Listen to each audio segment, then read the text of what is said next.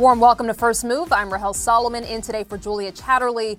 And just ahead on today's show, Ukraine under attack. Russia launches a wave of deadly airstrikes on Kiev and other cities, the largest in months. More than a dozen people killed. We'll have a live report. Plus, ceasefire extended. Sudan's warring generals agreed to a fresh truce, but clashes still being reported across the country. And in business news, tech turbulence. Amazon warning of slowing cloud computing growth. Intel out with its largest quarterly loss ever. We'll discuss with tech analyst Dan Ives. New U.S. inflation numbers also out. This is the Fed's preferred measure of inflation, the core PCE index. It eased a bit year over year, but still clearly well above the Fed's 2% target, 4.6% you can see there. The rise month over month coming in as expected. All of this ahead of the central bank's critical policy meeting next week.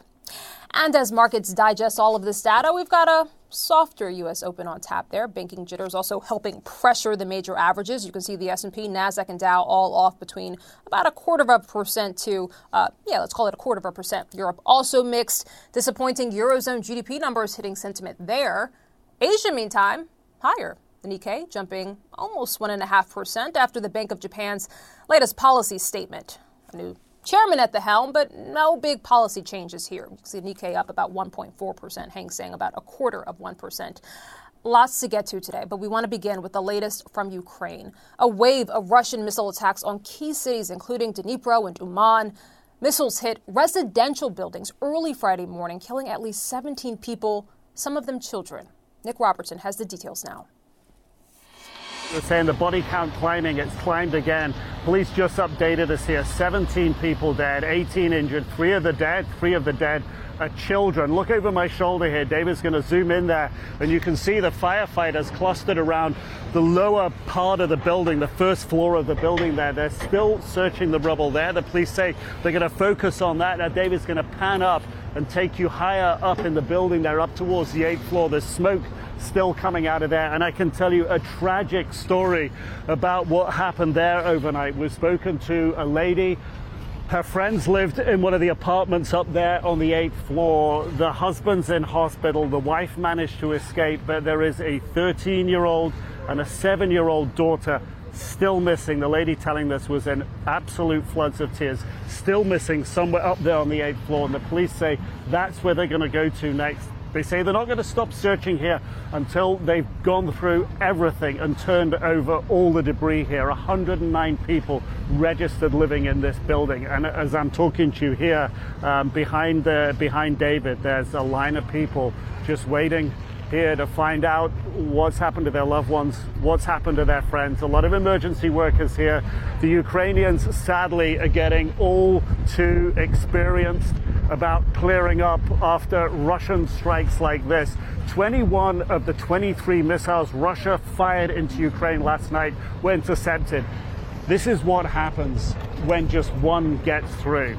And this is the fear that we've been hearing from neighbors here, not knowing if this is going to happen again. A lady who lived in the building right here told me she heard the whoosh of the missiles, put her kids in the bathtub, put a blanket over their heads, and just hoped that they would see the daylight come up in the morning.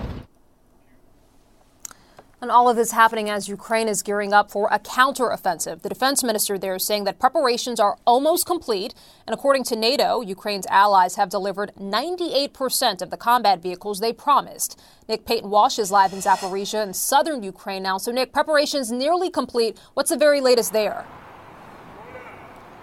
Yeah, interesting comments this morning from Ukraine's uh, defense minister Alexander Reznikov saying that preparations for the counter-offensive are coming to an end. And he goes on to say, in a global sense, we are ready in a high percentage mode. The next question is up to the general staff. And as soon as it's God's will, the weather, it's been raining pretty badly on off here for the past two weeks, and the commander's decision we will do it. Now, this is from a government who have, over the past two weeks, been quite clear they're not going to give us sort of a starting bugle or an indication as to when they decide to start this counter-offensive and made it absolutely clear, too, that secrecy is of a high imperative. That's even been echoed by US military officials who say they've assisted in training to make this, quote, a surprise attack. So it is interesting to hear this sort of uh, detailed discussion about readiness, about whose decision it is, about when that particular decision may indeed come.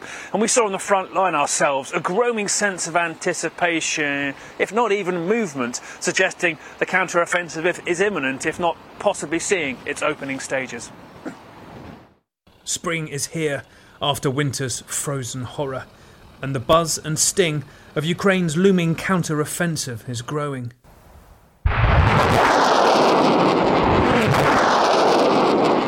Aiming at Russian positions, within 30 seconds, the Ukrainian unit has moved away.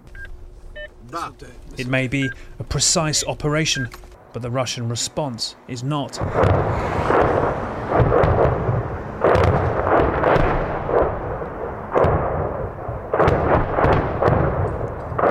Slamming into the nearby town, edging closer to us. Impossible to tell what the Russians are trying to hit, but another example of the intense bombardment, their bid to stop the counter-offensive from starting.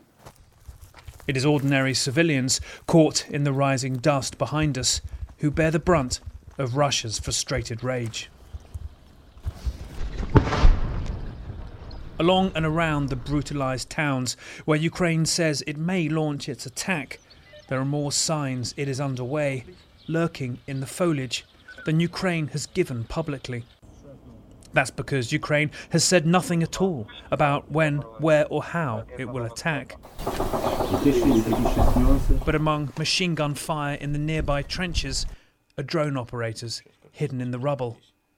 The detailed, intimate picture they have of their enemy just two fields away is startling. Watching and trying to kill each other every hour. They've noticed the Russians pulling back. Сомневаюсь, что с этими всеми звуками там сильно его услышишь. Они поумнели, они все отошли назад. Типа тут какой-либо тяжелой техники или чего-то такого нет. Иногда замечался такой профессионализм, что они очень четко брали дрон антидроновой пушкой. В итоге дрон останавливался, и они со всей расстреливали его. Another drone team has seen the Russians, also left defending ruins, ridden by chaos in their ranks. Час часто между собой перестреливаются. Бьются между собой тоже. Живут как у себя дома. Вертолетик может по ним стрельнуть. Так же само свой же их вертолетик. Стрекоза называется. Может по своим ударить. It won't be long until that cunning or chaos meets a decisive test in this flat, open, and perilous space. The real issue, obviously, for Ukraine here is the speed in which it can achieve some strategic success here. Because the Russians, while you heard there of their ineptitude, and we've seen it uh, well over the last year or so, have been able to bring mass to this particular area, the South Zaporizhia area, which many think is any target for Ukraine's counteroffensive. They've dug trenches, uh, they've sent a lot of people to those areas, and so some analysis thinks that if Ukraine gets bogged down in a war of attrition along that long defensive line, line, it could potentially find success much harder to reach. Its potential for victory here is to move fast, and we've heard a lot of pinpoint strikes over the past week or so, particularly high value Russian targets. Yesterday, a lot um, in Novakhovka, some in Melitopol as well. And that, many I think, assess is a way of trying to soften up Russia's defences here. Quite what else may be happening uh, as we hear this increased drumbeat uh, towards Ukraine beginning this counter-offensive is unclear. But as I say, it's up to Kiev really to show to its Western partners here who've supplied training, weaponry, financing for a counter-offensive Kiev and so much of NATO want to see to be decisive, uh, to be able to affect something relatively quickly and not get caught in a long war of attrition that ultimately may play into the blundering sort of mass nature of Russia's force in that area. Mm, it's a great point, Nick, and, and I would argue a, a long war that many people don't want to see. Nick Paton Walsh, live force there. Thank you. And just hours now into the latest ceasefire in Sudan, people woke to the sounds of fighting in Khartoum. The danger of the airlift operation becoming increasingly clear. This, these are bullet holes that you were seeing in a Turkish plane that was shot at earlier today before landing ultimately safely at an airport in the capital, No one was injured here. Larry Madowo joins us now from Jeddah in Saudi Arabia. That's an entry point for thousands of evacuees. Larry, walk us through what you're seeing on the ground there and really the state of the evacuation process. Rahel, so Jeddah in Saudi Arabia has become one of the main landing points for so many people who are leaving Sudan. But to get here, they first have to get to Port Sudan on the Red Sea, and that is a 500 mile journey from Khartoum to the east of the country in the middle of a war zone. In the best of times, that's a 12 hour journey, but right now it's taking up to 30 hours, at least one person told CNN. And when they get to Port Sudan, they have to try and get on one of these Saudi ships that's coming across the Red Sea. Here, so far, the Saudis say they've evacuated at least almost 3,000 people. Only about 100 were Saudis. The rest were from 80 different nationalities, including Americans and nationalities from all over the world. So that is one key operation that's getting as many people as possible out of Sudan. It's not just foreigners who are trying to leave Sudan. Many Sudanese people are trying to leave as well. Some of them go to the Egyptian border or to Chad or to South Sudan or to Ethiopia, but a lot of them are heading to that Port Sudan route and over here to Jeddah because then they can go into different parts of the world. So the American government still insists that it's, too, it's still not safe to coordinate an evacuation of private U.S. citizens. That's why so many people are making it across the, across to Port Sudan and over here. But other countries like France and Germany and the Indians and the Chinese have run some evacuations from inside Sudan or through Port Sudan. So that's one way why you see so many people coming over here to Jeddah and then to other parts of the world um, after just two weeks of con- constant fighting. So many people already killed, more than 500. It just doesn't seem like this is about to come um, to a close anytime soon, Rahel. Larry, it's a great point that I think bears repeating. Nearly 3,000 people uh, coming through that port evacuated from 80 nationalities. It really gives you a sense of just how, how broad the scope is in terms of the crisis and how many people and nations have been impacted. Larry Madowo, thank you. And turning to business news, a cloudy picture for the cloud. Amazon shares under pressure pre market after it warned of softer growth in cloud computing. You can see shares are off about 2.2% pre market. The same issue is also facing Microsoft's cloud unit. Amazon, however, back in the black in a very big way after last year's losses. Also, strong guidance for the quarter as well. Clare Duffy joins me now. So, Clare, this this is not just back in the black. This is a pretty big swing from a loss of 3.8 billion in the quarter a year ago to now a profit of 3.2 billion in this first quarter. So, how did they do it? What did we learn? So Amazon has been aggressively slashing costs these last few months. It's laid off nearly 30,000 employees since the start of this year in two separate rounds of layoffs. It has been nixing products that weren't gaining traction, for example, a telehealth service and some wearable products. And it's also been slowing its expansion of its physical retail stores and, you know, pause construction of its HQ2. And so the company has really been trying to cut back on costs. And at the same time, revenue was up 9% year over year during the quarter. And so sales are going strong. And I think with a lot of these big tech companies, what you're seeing is this sort of continued recovery process from the switch up that happened where they were growing with, with really rapid speed during the start of the pandemic, and then things really slowed down in a way they didn't necessarily expect. So, still sort of more progress that needs to happen, but the recovery has definitely started for Amazon. And Clare, I know you mentioned briefly there that sales were up. Talk to me a bit more about that because, as you know, Amazon really spooked a lot of people, certainly a lot of investors, when they reported previously that the consumer was pulling back on spending. What do we learn in terms of their e commerce business and how consumers are spending? Yeah, Rahel, it's really interesting. I think consumer spending looks really strong at this point. Its net product sales were up this quarter. And look, Amazon benefits from the fact that it has this real mix of products at different price ranges, and it's been cutting back on the costs of sales and fulfillment. And so I think that part of the business is looking, you know, maybe even stronger than expected. What we are seeing is that it's businesses that are pulling back on their spending. And you've talked a little bit about this this week with all these economic reports. This is a broader trend.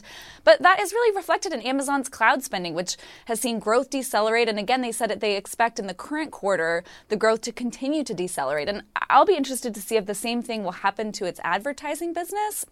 If some of these businesses that are trying to cut costs will also pull back in that area. Yeah, Clara, I think it's a fascinating time to be in this space because we're really on this whipsaw. Sales are up, sales are down, consumers are spending, now they're not, businesses are spending, now they're not. Uh, Clare Duffy, great to have you. Thank you. Appreciate the insights. And the tech earnings season not over just yet. Apple, the largest U.S. company by market cap, well, they report next week. Dan Ives, managing director at Wedbush Securities, is here with his take on earnings so far. Dan, always great to see you. The good, the bad, and the cloudy. So, I want to start, Dan, with a recent tweet of yours. You're an avid tweeter. Uh, you say, the cloud industry is holding up strong. Digital advertising, we're seeing slight upticks, and Silicon Valley is benefiting from cost efficiencies. This is not what most expected. What's happening here? I'd say it's really Goldilocks relative to a you know choppy macro for tech, and that's why tech stocks are up. You know, not just this year, but throughout earnings, because it's better than feared in terms of what you're seeing play out. You knew there'd be a softening, but cloud, especially from Microsoft, Google, and Amazon relative, was better than feared, and I think that's the narrative that's playing out, which is why, in our opinion, it's still a green light to own tech stocks. Yeah, Nasdaq's up, I think, about 16% year to date so far. So, is the worst behind us in terms of tech? The tech wreck is that behind us? Look, I think you're clearly going to see some weak hands play out. You saw with Snap and, and some other names. So some of the the names that are bad position in this macro, I mean, those could fall by the wayside. But I do believe these tech companies they ripped the band-aid off with guidance, cut costs after spending like 19 A's rock stars, and it's really put a bottom on a lot of these stocks. And still, a lot of investors are watching tech from the sidelines. Mm-hmm, mm-hmm. And Dan, to that point, in terms of cost cutting, and we just heard Clare Duffy talk about it with Amazon. In terms of the significant cost cutting, are these tech companies done? And and I mean specifically in terms of the layoffs that we've seen. Is that behind us? Yeah, I think we're probably about eighty percent through a lot of the layoffs in tech. Look, a lot of these tech companies, I mean, they've almost cut costs assuming mild recession. So you start to now see spending, called stabilized to uptick. I mean, even when you look at Meta and digital advertising, you know, I think that really, I think we're getting to the eighth, ninth inning of a lot of these cuts. But at the same time, there's an AI Game of Thrones going on, eight hundred mm. billion dollar market opportunity over the next decade. These companies are spending aggressively there, and that's important because that's yeah. going to be gold at the end of the rainbow in terms of what they're chasing. Well, and to that point, to AI, you say that this is probably the biggest technology trend we have seen in 25 years. It seems like, at least from my vantage point, Microsoft is sort of leading the pack here. Who else do you see are really investing heavily in this space?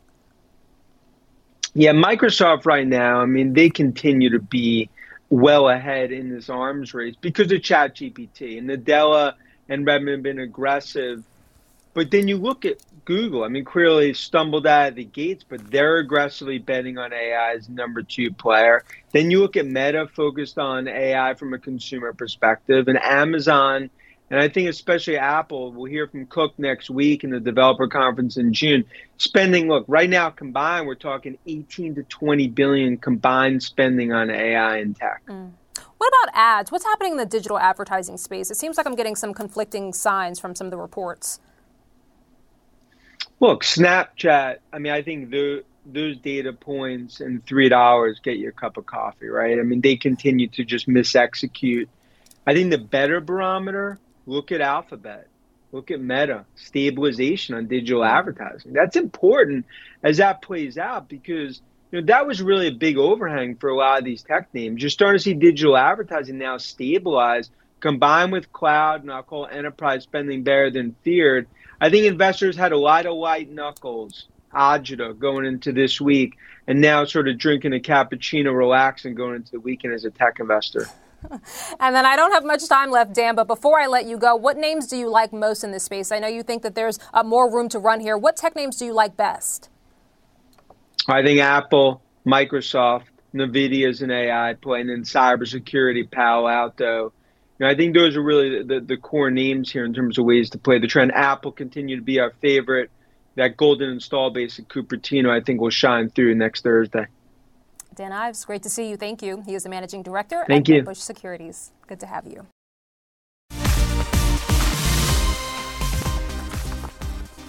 And welcome back to First Move, a key U.S. inflation gauge coming in line with Wall Street estimates. Core PCE, the Personal Consumption Expenditure Index, excluding food and energy, increased 0.3% last month. Meanwhile, concerns are rising over a U.S. debt ceiling crisis. The Republican controlled House passed a bill to raise the ceiling this week, but Senate Democrats and the White House are firmly opposed to that House plan. Goldman Sachs warning one tenth of all economic activity would stop if Congress fails to increase the government's borrowing limit. And Moody's estimating even a brief breach of the debt limit would cost almost a million jobs. Joining me now, Mark Zandi. He is the chief economist at Moody's Analytics. Mark, great to have you. Always a pleasure to chat with you. Thanks, Rahel. Top line reaction to this PCE report that came in line with expectations, but on the back of a GDP report that, that was weaker than most were expecting. Uh, well, I, I thought it, we're looking for slower growth. I mean, the Federal Reserve is working hard to get inflation uh, back down to something that we all feel more comfortable with, and that will require an economy that's growing more slowly. And that's what we got uh, in the first quarter. Uh, GDP growth uh, about one percent. That's about half the economy's so-called potential. So if we stay there, uh, then that means we'll see much less job growth, and unemployment will start to notch higher. Mm-hmm. And that's exactly what the Federal Reserve wants to see. And that's exactly what we need to get the Federal Reserve to stop raising interest rates. So yeah. hopefully, you know, it seems odd to say, but uh, hopefully we get job, uh, GDP reports like uh, the one we got uh, yesterday uh, for the next, uh, you know, for the remainder of the year. That I think that would be that would be ideal. Yeah. Mark, I think one thing that most people don't want to see is this debt ceiling breach. I don't think the Fed wants to see it. I don't think many people want to see that. From your POV, what's the X date looking like from your perspective? Well, it's highly uncertain. It, it uh, depends very critically on April tax receipts. Uh, but right now, the receipts are coming in on the soft side of expectations. And it feels like the X date, the day when the Treasury runs out of the cash necessary to pay everyone on time, it's going to be in early June, so you know just a few weeks away. So there isn't a whole lot of time here for lawmakers, uh, the, the, Congress, and the president to get it together and sign a piece mm-hmm. of legislation increasing the debt limit. I I suspect uh, what they'll do is kick the can. Uh, they'll uh, maybe pass a piece of legislation suspending the debt limit so that they can line it up with the, the budget decision they need to make by the end of September. Because as you know, uh, they need to pass a piece, another piece of legislation that would uh, uh, uh fund the government in 20 in the fiscal year 2024. So I, I suspect that's the next step here. Mm. And Mark, of course, as you know, you know we've never actually had a, a debt breach of this sort, right? And so this is all highly uncertain. But walk me through the forecast in terms of uh, what is expected to happen if, in fact, that does happen this time around. Well, Rahel, we really don't want to see that. Uh, you know, a breach means someone's not going to get paid on time, uh, and uh, as you say, uh, we've uh, we've never done that in our entire history since the founding of the nation, and that is a, a cornerstone of uh, the financial system, global financial system in our economy. That you know, if you you buy U.S. Treasury debt, you get you get paid back on time and if we don't do that and we shake investor confidence, which we will, that'll mean we'll be paying higher interest rates for the mm. debt we need to borrow for, for generations, and the cost will be significant. And of course, in, in the most immediate aftermath of breaching the debt limit, uh, I think financial markets would be upended. That means that just means lower, lot lower stock prices, higher interest rates, a lower value of the dollar. It would be uh, financial chaos. And of course, given how weak the economy is, we are growing very, very slowly. Uh, we would uh, clearly go into a, a severe mm. recession. Yeah, you could argue it's the worst possible time for something like this to happen. And Mark, you've made the point before that the closer we get to uh, whenever that X date is, and the longer perhaps we stretch beyond that, the worse it gets. But are we already starting to see the jitters uh, in the financial community in terms of some of the short term treasuries?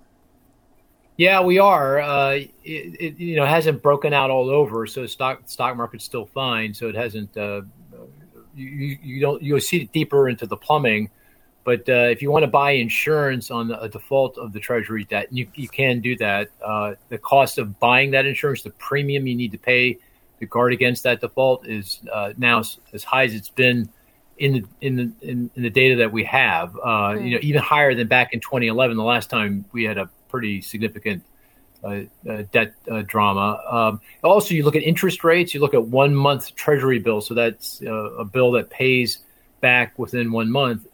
The yields on that are plunging, and that's because investors are piling into that uh, one month security, knowing that they'll get paid back on time if they buy that one month. But if you go look at the three month, which is on right. the other side of this X date, uh, that has not come down. So that's another indication that you know in the plumbing, investors are now starting to discount the possibility that there's uh, there's a breach here. Yeah, it's been really interesting to see the difference between the one month and the three month. Mark, we have this debt ceiling potential crisis. We have uh, banking jitters clearly still at play, at least with First Republic. We have interest rates that have been hiked almost 5% in a year. I could go on, but what worries you most? All of the above, Rahel. Uh, you know, what worries me the most is uh, we all lose faith, right? Because at the end of the day, a recession is a loss of faith. You know, consumers, you and I, we kind of get nervous about our jobs and thinking that we're going to be laid off and we pull back on our spending. Businesses lose faith, uh, thinking that they're not going to be able to sell whatever it is they produce and they start laying off workers. And you get into this kind of self reinforcing vicious cycle. That's a recession. So, so far that hasn't happened. You know, everyone's on edge, everyone's nervous and cautious, but, uh, you know, we're still doing what we typically do. We're out buying and mm. businesses are still hiring and, you know, the economy's still moving forward. But I, I fear that you know, given all these things you just listed and and then some, you know, at some point we're just going to pack it in, and, and that would be a recession. Yeah, and then some is a, is a, great way to put it. And Mark, before I let you go, you and I spoke about this yesterday when I was reporting on the U.S. GDP report. But explain to me a bit about what we're seeing here in this GDP report and why it seems to be a bit different than how we tend to see slowdowns, and that businesses are really pulling back their spending, but the U.S. consumer, my oh my, just remarkably still spending. Yeah, good point. I mean, and this is key. This is uh, how we stay out of recessions. I mean, the consumer is the, the, the, engine that drives the economic train. They're the, the firewall between recession and recession, and they're hanging tough. They're you know they're not spending with the people aren't spending with abandon, but they're kind of doing just what they need to do to keep, keep the economy going forward. But the real kind of fault line in the economy, the thing that this looks like it might be more of an issue, is that businesses – appear to be uh, growing more cautious and starting to pull back their investment uh, spending, particularly on uh, equipment, uh, you know, for information processing equipment, transportation equipment. That's down and weakening, and that may be a leading indicator to some layoffs down the road here. So, this, when I think the if we're going to go into recession, it, it may not be consumer led, which it typically is. It may be in fact, business led, which would be very unusual. But everything about this economy, as you know, Rahel, as we were as we were discussing, is, is unusual. Well said. Everything about this economy is unusual, which makes it uh, an interesting time to be a financial journalist and an economist, I would imagine. Mark Zandi. An economist, yeah. exactly. Pleasure Take to have care. you. Have a great weekend. Thank you. And welcome back to First Move. Opening bell sounding on Wall Street as we speak. The last trading day of the week and the month as well. The major averages on track for a positive April, but stocks still under a bit of pressure today. Shares of First Republic Bank actually higher. Yes, higher in early trading. That is something I have not said all week. Investors hoping that some kind of rescue package can be put together to save the firm. First Republic shares down more than 90% so far this year as depositors really pulled billions from the bank in the first quarter, the biggest leg down for shares coming in just the last few days after it reported earnings. And later today, the Federal Reserve releases its report on what caused the collapse of both the Silicon Valley Bank and Signature Bank. The failure of both U.S. lenders helping spark the global banking troubles that continue to reverberate today. Christine Romans, CNN's chief business correspondent, joins me now. So, Christine, look, I think we had a pretty good idea, a pretty good sense of what went down here. What more are we expected to learn? Well, will the you know will the Federal Reserve point to any anything that it missed in particular, or will this be cast as simply a case, a classic case of financial uh, mismanagement? That will be very interesting to tell. We'll also hear from the FDIC uh, later today about Signature uh, Bank, which was also a very niche bank that grew very very quickly, and clearly its compliance and risk management didn't grow as quickly as the bank did. So we'll, we'll get a, a, sense, a post-mortem, post-mortem, if you will, if I can get the word word out on what went wrong here. But the implosion of those two banks really sent shockwaves through the financial system. Just think this was back March 10th, the week of March 10th. At that time, First Republic Bank, for example, had a uh, had a stock price on March 8th of $115 a share. I mean, it went down all the way down to an all-time low um, earlier this week. So, you know, this has revealed those two banks that failed, three actually that failed uh, last month, really caused a lot of scrutiny and a loss of confidence elsewhere in the banking banking sector. And remember, so much of banking is about confidence. I remember when they put together, when these 11 banks put together sort of a, a private sector uh, investment deposit infusion into First Republic Bank. Someone who was uh, involved in the negotiations told me this is a good bank. I mean, First Republic is a good bank. And when, when you have uh, a consumer so concerned about what is a good bank, you know, that was a, a sign of just how jittery people were in the system a month ago. So this will be, I think, critical for what happened. It's also a pretty quick review. Um, you know, usually it can take a long, long time to, to, to, go through what exactly happened. So the Fed has been, uh, you know, has it nose to the grindstone trying to make sure that, that they could get a report out quickly to tell, you know, the public just what exactly happened here. Look, I think it's a great point, Christine. You know, a senior portfolio manager that I spoke to earlier this week also told me, look, their loan quality is stellar. So, uh, in a lot of ways, it is and was a really good bank. Before I let you go, Christine, any sense that what we learned today might provide a bit more clarity for investors about whether the fall of those three banks were more idiosyncratic or whether it was actually more uh, concerning in a larger way? My sense is you're going to find that um, those were idiosyncratic, right? That the overall the financial system is strong. We have heard from regulators and bank CEOs, big and small, for weeks now that um, that, that mismanagement and you know breaking banking rules 101 is the problem here. The higher interest rates revealed the um, lack of risk management, quite frankly. But in the weeks that have passed, every bank CEO has been scouring their books, trying to make sure that they have the right kind of uh, exposure here and tweaking what they need to tweak to make sure that they're not, you know, caught out when the uh, when when the tide goes out as well. So my suspicion is you will find that this is they will highlight exactly what these banks did wrong and stress that the overall banking system is solid, certainly more solid than it was during the Great Financial Crisis because of changes that were made after that. Absolutely, Christine Romans, great to have you. A lot more You're to welcome. watch here. Thank you. Yeah. And police departments in the U.S. are turning to artificial intelligence to try to improve accountability. AI is being used to scan body cam footage and determine whether an officer acted professionally. And some police chiefs think that it could help save lives, as Vanessa Yurkevich now reports.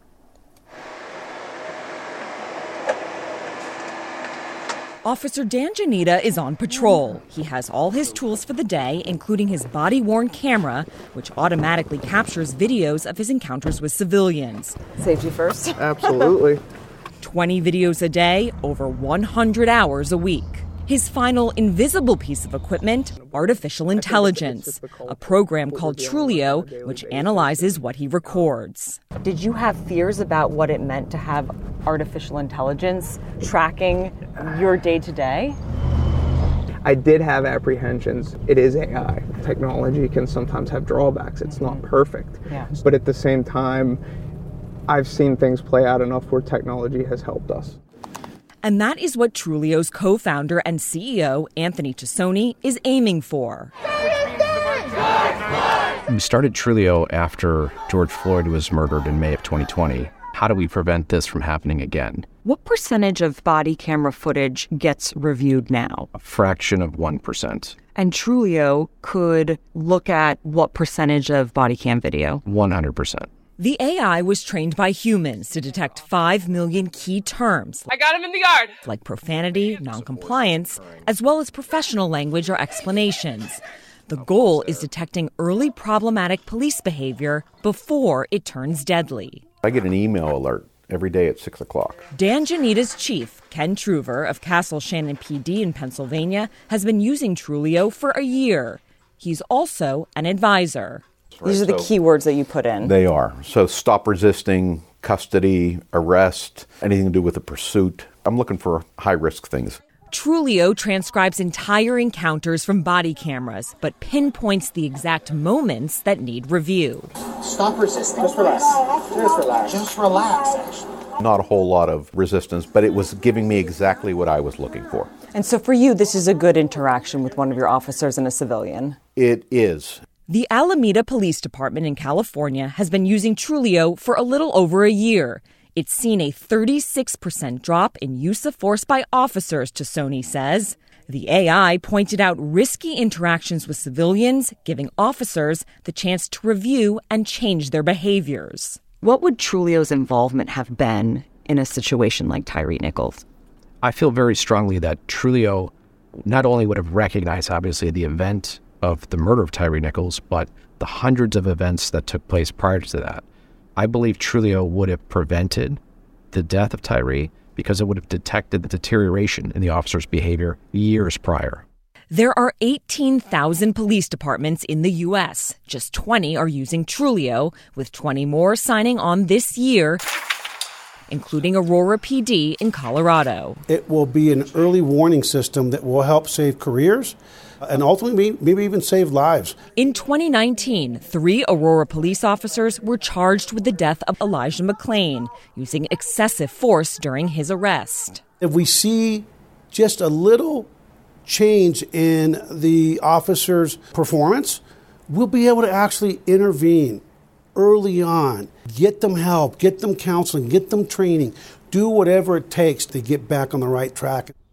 Back in Castle Shannon, Chief Truver says the technology has only proven what he already suspected about his officers. What has this changed? Anything? No. And, and, and I don't think that's a bad thing. I want to catch something before it happens. I don't want to be reactionary. We want to be looking ahead to make sure that we stay ahead of the game, uh, ahead of any issues, and I don't think that's a bad thing. Vanessa Yurkevich, CNN, Castle Shannon, Pennsylvania.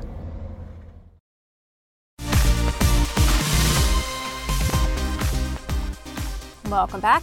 At a time of volatility in stock markets and also slowing global economic growth, also when inflation bites and seemingly stable banks fail, you can't blame investors for looking at alternative assets, and that's where art comes in. According to Statistica, global art market sales rose 3% last year to nearly $68 billion. Artsy connects over 4,000 galleries, auction houses, art fairs, and institutions from over 100 countries to the world's art collectors. And in it's exciting time in this sector with a debate raging over the use of artificial intelligence. And of course, it's an investment opportunity, which is highly subjective. After all, if you don't love it, you still do have to live with it. Mike Steib is the CEO of Artsy and joins me now. Mike, welcome to the program. Great to have you. Great to be here. So let's start with when is the best time to buy art as an investment? Because as we pointed out, economic growth is slowing, inflation is high, markets are volatile. Is now a good time to buy art as an investment? The the way the economy has been for the last even 15 years is the reason smart investors have been investing in art for centuries. Art's uncorrelated to the stock market. Uh, art is a hedge against inflation. And you know the Fed can always print more dollars. The Fed the Fed cannot print more Warhols. So in a moment when people are really worried about inflation, you continue to see a you continue to see a shift towards art. Fair. Certainly, uh, the demand of the supply of Warhols are, are, very limited. In terms of art as an investment and how it performs up against equities, uh, what type of uh, performance are we seeing there, or connection are we seeing there? Of course, it depends on when you chop the market, but pretty consistently, uh, contemporary art outperforms the stock market. And if you look at the last, uh, the stock market over the last 25, 26 years, a basket of contemporary art traded in the secondary market has performed 130% better. Mm. And how much of that, though, the, the secondary market obviously is skewed by the, the larger, uh, higher value pieces, pieces that perhaps ordinary people can't afford? Yeah, it really that depends year to year and by the market. If you look at the art market last year, uh, the art market was almost seventy billion dollars. The market grew mm-hmm. three percent, but the biggest growth segment was artworks over ten million dollars. Mm. At the same time, if you look at what's happening now in 2023, uh, in the last quarter, prints and multiples, which tend to come at a much lower price point than original works of art, are up 38% year over year. So what we're seeing in this sort of shorter term is that there's this shift among the average art buyer toward more accessible prices and names of artists who they're familiar with. Oh, and we've seen on Artsy Principle what we're doing really well right now. So, so Mike, to that point, for someone who wants to buy something a bit more affordable, a more affordable piece, what's your best piece of advice if you, you love art, but you're not necessarily sure where to even begin in terms of choosing a piece that you love, but you also hope appreciates and value? What's your advice? Well, it's a it's a wonderful question, and a, a lot of your audience is comfortable today buying handbags and watches and jewelry and other things that are expensive branded products that um, that they feel comfortable, they feel confident buying. And that same person today might walk into an art fair or an art gallery and not really know where to start. The prices aren't always transparent. The availability of the works aren't clear. And if you haven't been in the art world before, historically, you weren't sure why one painting was worth X and another painting was worth 100 times X. what we've done at Artsy is we've brought 2 million works of art from around the world, from the top artists in the world, all the way down to new emerging artists in your local market. And all of the things that were secrets held by people inside the art world, we've brought forward in the product. Uh, availability, secondary market prices, value signals, whether this artist has been collected by museums, solo shows, group shows, all of these really interesting data points that start to give hints to the collector that this is an artist who's going to be of greater cultural significance in the future. I see. So you've sort of pulled back the curtain a bit on the, the process that used to happen in the shadows. You're trying to bring that a bit to the forefront to help exactly. investors make a better a better decision. Uh, let me ask before I let you go, in terms of how Artsy is using AI. Tell me a bit about how that that process is working. Well, the the AI discussions happening in the art world today generally around whether or not AI is affecting art as a creative process, and we have two million paintings, prints, multiple sculptures on Artsy, and virtually all of them have been created by human beings, not by computers. Mm. There's a second element of AI, which is smart technology companies are using AI, using machine learning to derive insights and create better products. One of the things that collectors who follow Artsy have noticed is that we're able to bring a lot of the data about the art world and about artists forward in a way that they can consume because we have this massive set of collector uh, intent data. What are people shopping for? What are people interested in? What artists are growing the fastest? What kinds of artists markets are starting to take off? And we're able to use technology, hmm, data science to bring that forward in a way that collectors can make better decisions. Yeah. Mike, I have so many more questions, but I have been told that we must go. We have run out of time, but wonderful to have you on the program. Thank you. Thank you. We'll have you back, I'm sure. From the Industrial Revolution to the present day, advances in tech have really transformed the way we live. Right now, the development that has the whole world talking is ChatGPT. People from all walks of life have found innovative ways to use it, including a pizza chef in Dubai looking to serve up tasty new toppings.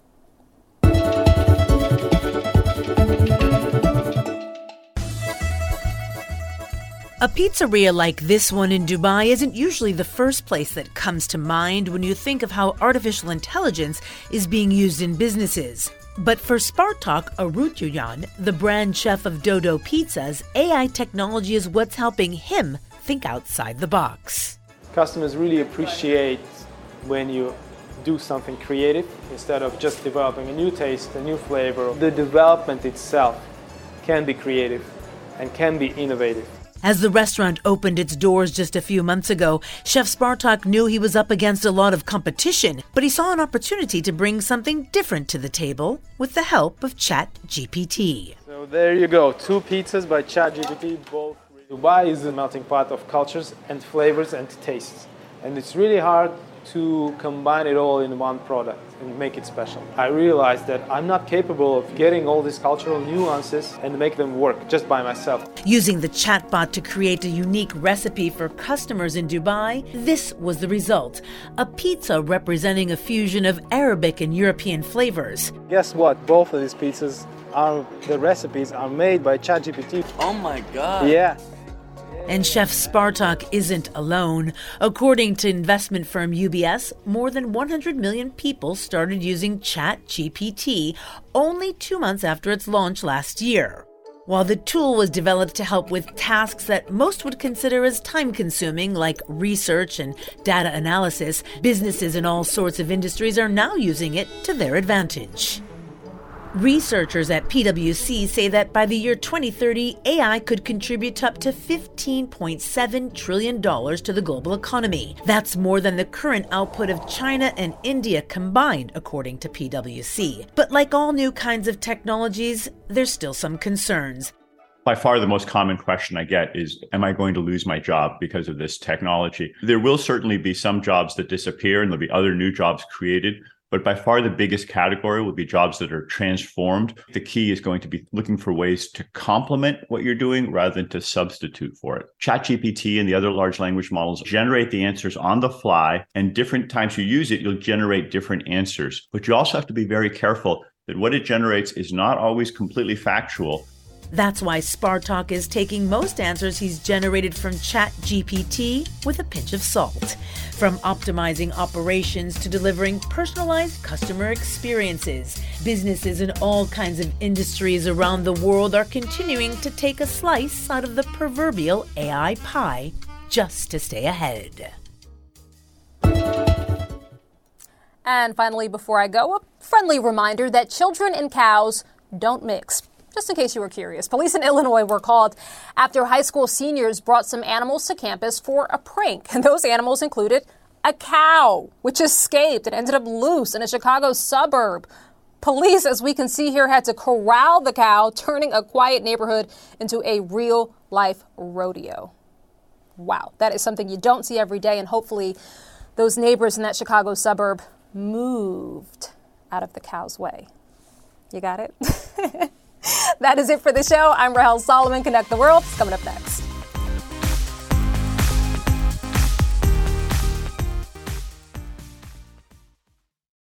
I'm Dr. Sanjay Gupta, host of the Chasing Life podcast. In honor of our 10th season, we want to hear from you. Leave us a message at 470 396 0832 and tell us how you chase life. It could be used on an upcoming episode.